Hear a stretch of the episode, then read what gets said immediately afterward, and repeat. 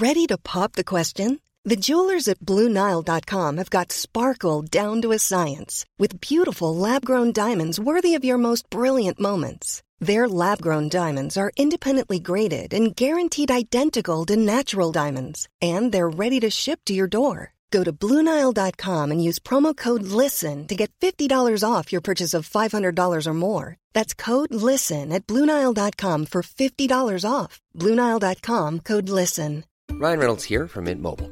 With the price of just about everything going up during inflation, we thought we'd bring our prices down.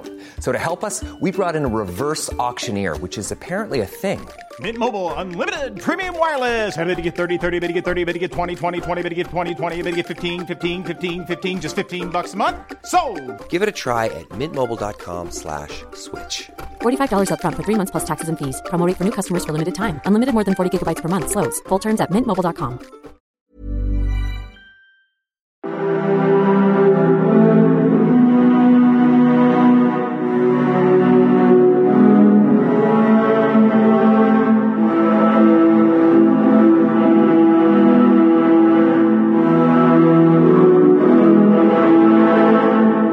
Hi there, and welcome to the Explaining History podcast. And um, as I always do at the moment, it's Wednesday, so I'm doing a Wednesday book review.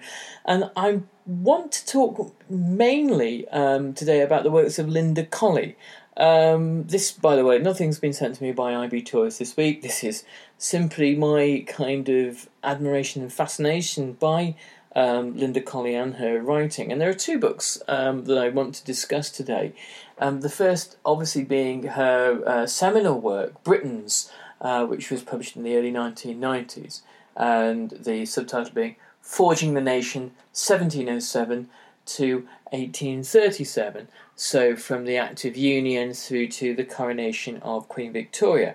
Um, that long 18th century um, that really sees the development of uh, a British national identity. Uh, and then she wrote an interesting book of essays two years ago called Acts of Union and Disunion, uh, which were featured as discussions on Radio 4. And the two books together are uh, extremely important ways of navigating really the, the, the crisis that Great Britain exists in uh, at the moment from um, independence referendums in Scotland through to uh, Brexit, um, Britain is going through a prolonged and protracted um, series of existential questions about national identity. Now, obviously, the, the point that Linda Colley makes in Britons is that you have uh, three kingdoms and a principality uh, England, Scotland, Ireland, and Wales uh, fused together uh, in this one uh, kind of multinational, um, multi ethnic uh, conglomeration, um, which is dominated by England. Um, so much of what is considered to be British um, national identity really ultimately is English national identity that is um, transposed to some extent some extent willingly and others with uh, reluctance uh, onto the, the other parts of, of the British Isles. But uh, Linda Colley says that there are a number of um, key um, explanations for this, um, uh, the, the, the, the, development of a sense of Britishness.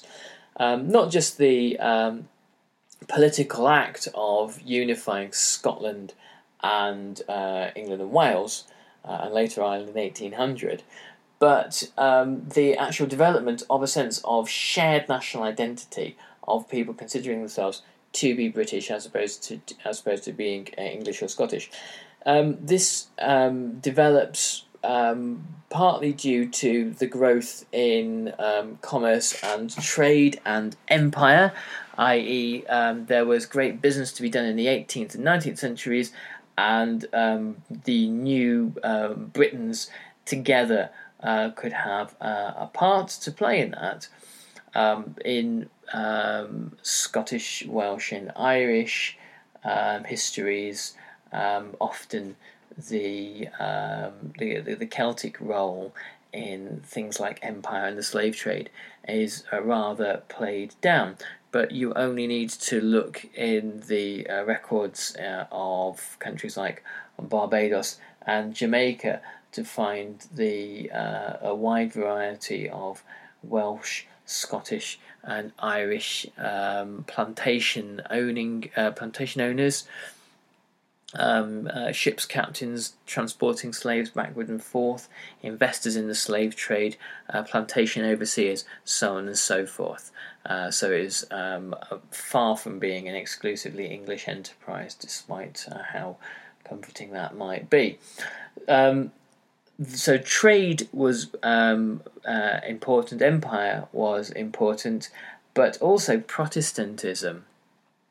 The development of a Protestant British Isles uh, seemingly under siege from the uh, monstrous overseas um, uh, Catholic threat, which when you read about uh, about it, um, and you read about the, the kind of the obsessional fear of Catholicism in uh, Diane Purkiss's um, The English Civil War: A People's History, um, the the fear of Catholicism uh, seems to be almost slightly analogous to McCarthyite anti-communism in, in the 1950s. There um, on the eve of the Civil War, all sorts of ludicrous conspiracy theories that the Catholics are uh, sabotaging bridges and um, uh, having uh, planning uh, assassinations and all, all, all, sorts of ridiculous things. Um, and there's an interesting bit in Diane Purkiss's book where it goes back into the early life of John Pym, who apparently uh, one of the um, uh, chief um, uh, Puritan um, parliamentarians who conspires um, to defy the king. And one of his earliest recollections, so the story goes, is that of the Spanish Armada uh, sailing um, uh, sailing along uh, the English coast. The sort of um, the sort of experience um, that would perhaps would clearly go on to shape the, the rest of his life and his views of Catholicism. So there has been this um, sense of anti Catholicism in the British Isles, um, and that means that um, the indigenous Catholic peoples of Ireland and the uh, uh Catholics who continue to live in England, Wales, and Scotland um, obviously found um, their relationship with this new sense of Britishness at best uh, complicated, um, perhaps reluctant, and perhaps um, existed um, as they would have done as uh, anti Catholic laws were introduced in the uh, 16th, 17th, and later 18th centuries, particularly in Ireland, um, as outsiders and um, and in many ways victims of, of this this new uh, British state. The um, culture of Britishness um, that uh, emerges um, as a, a country that sees itself, and every country has this myth um, in some way or another, that sees itself as exceptional or has this notion of exceptionalism about it, um, is manifested religiously in the 18th century by um, various um, theologians and writers referring to England as Jerusalem and the English as the, the Israelites, um, the um, righteous and the um, noble um, who are God's elect, God's chosen people, and who have this um, this sceptred isle uh, in which to uh, to to live. Now that's all fine and well, but the thing that really interests me is the processes by which national identity in general are formed. And I know I go along, uh, go on about it a lot, but you can't do far um, better than getting Benedict Anderson's book imagined communities. Uh, and he um, explores the different stages of the development of national identity. He has a very, very eclectic approach and looks at how it's been formed in different um, uh, in different parts of the world. But in general, in specific time periods, there are there are clear factors that make the development of national identity, particularly in Europe, um, a, a, almost kind of a, kind of a unified process. Um, the one of those is the decline in the notion that the trans uh, um, national or uh, the international uh, notion of Christendom. So the idea that um, a, Christian in England, a Christian in Germany, a Christian uh, in France uh, might have uh, a shared sense of national identity. If this ever was the case, certainly by the 16th century, it's in steep decline. The power of the church um, to be able to exert this um, uh, transnational notion of solidarity is in decline. And why? Because new ideas of, con- uh, uh, of conceiving of identity are in the rise with an increase in literacy across Europe and an increase in publishing. People are basically able to read and write and talk and discuss about who they are and what their countries stand for. And you have a gr- an increase in publishing in the vernacular language. So you've got a decline in Latin. Uh, people aren't reading it any, uh, um, or people aren't publishing it any longer. Not that many people could read it anyway. And uh, priests are not um, are less inclined to do sermons in Latin, uh, as there's a, a, a pressure for vernacular teaching. Um, and as people began to um, speak and discuss and talk about religion, which is the main ideological and um, cultural epicenter of their worlds, uh, in German or in English um, in their respective countries. Um, so a, a, sense of uh, a, weakening of bonds to Rome occurs, and a weakening of, uh, of the idea of Christendom, um, which has been based really on the uh, the old structures of the Roman Empire. Anyway, that occurs, and you get the opportunity for um, new political thinking. Um, if you look at the um, past histories, the, the life stories of people like Thomas Cromwell, for example, one of his two of his great inspirations were both Martin Luther and Niccolo Machiavelli, both of whom discuss about the um, need for a king to be sovereign in his realm, uh, not to be um, answerable to a, a, transnational force. And the only one that they would possibly be referring to would have been Rome. Um, and the Reformation uh, the break with Rome, really is a kind of an indication of this notion of a rise in um, uh, distinct national identities. Um, it would be difficult to suggest that Tudor England was experiencing what you would call nationalism. Um, but some sort, some of the, the kind of the foundations for uh, later nationalism are are definitely there. Um, it's it's interesting now here in the 21st century the references, the Brexit references that are, uh, or the Henry, Henry VIII references that are included within various uh, Brexit discussions and ideas. So the, the kind of the other bookend um, book, if you will, in this discussion is Acts of Union and Disunion by uh, Linda Colley.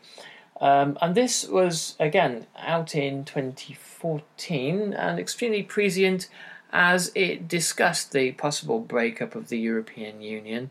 Um, it looked at it actually looks at the United States as well, and um, looks at how the union, the political union in the United States, may well hold together. Almost certainly will hold together, but the society that um, exists um, uh, alongside it is has become more fragmented than ever. And the overall point that she makes, which she discusses the fall of the Soviet Union in there, and the overall point that she makes throughout the book is that political unions very often outlast the economic and social conditions that uh, prefigure them. Society is changing all the time. The world is being economically transformed through technology and innovation all the time. Um, and the and, and institutions are always playing catch up um, the uh, institutions have, uh, by their very nature, uh, fixed um, ideological preconceptions, fixed economic um, uh, structures, and um, they are bureaucratic and unwieldy. and they can't keep pace with um, the the dramatic changes that are sweeping the world, particularly in the 21st century, with things like automation and um, the uh, development of artificial intelligence, and you know even the uh, possibility of uh, you know mass human redundancy in, in the next decade or so. So those are all the crises for the future anyway, and this podcast is about the past, so let's get back on focus. But yes, Linda Colley makes the, the, the point that um, the, the unions that really un- underpin the world, the United Kingdom, the United States, the European Union, and even the Soviet Union, um, have lifespans. And the problem for us when we think about the possibility of the end of the United Kingdom, which is a, a distinct possibility, uh, depending on what happens in, in Scotland, is that we conceive of them uh, in terms of permanence. And why wouldn't we? Our entire culture is designed to um, foster this notion our um, public acts of memorialisation for the First World War, the on Remembrance Sunday, uh, things like the, the cenotaph and institutions as varied as the Royal Albert Hall to the BBC, um, give us this notion that the world in which we live has fixed, firm foundations that are immovable. Um, and the reality is that, that that's, that's not the case. Um, and that uh, institutions. I mean, one of the reasons why um, Great Britain has a durable parliamentary democracy is that it evolves, shifts, and changes periodically when it experiences uh, insurmountable external challenges, such as the demand for suffrage uh, throughout the 19th century. And we need to create the uh, the myth of permanence. I mean, nationalism does this very well. It um, is a decidedly modern idea that needs to go deep into the past and cherry pick aspects of a national story to give a sense of coherence uh, that all people really thrive on a sense of um, uh, a long and rather, normally rather glorious story with the rather rather murky bits edited out. Um, in order to help people try to navigate the senses of national identity in the present, who they are, and uh, what they are meant to be doing as national citizens. And Benedict Anderson points out that you know they, if you, if you were to you know perhaps come down from Mars and look at the idea of nations and national identity, it really is rather a curious institution that we've created for ourselves, and this this extra layer of identity that human beings seem to need, other than individual parent, son, father, uh, mother, daughter, that kind of thing. Uh, Britain Scots, Welsh, Irish, American, um, or multiplicities of that um, have um, a, an important role to play. And I suppose that as people uh, become uh, more literate, as people become um, more um, avail- more um, armed with information, or they're able to access more information, thus questions about where one sits in this complicated world that we, we, we now uh, inhabit and encounter, uh, and what one's identity, what one's sense of shared past is, become more more pressing. You only need to go and look at the um, the the uh, points that Orlando Figes makes in Russia: A People's Tragedy, when he um, talks about the peasants of Russia um, in the late 19th century who would identify with their village. And, you know, uh, uh, based on the information they have about the world, if you were to ask a 19th century Russian peasant where they come from, he would probably point at the soil and say, Well, I'm, I'm from here. I'm a man of this place. Um, and so, information, the development of information, and the uh, various information revolutions we've been through since the Renaissance have had a distinct bearing on notions of national identity.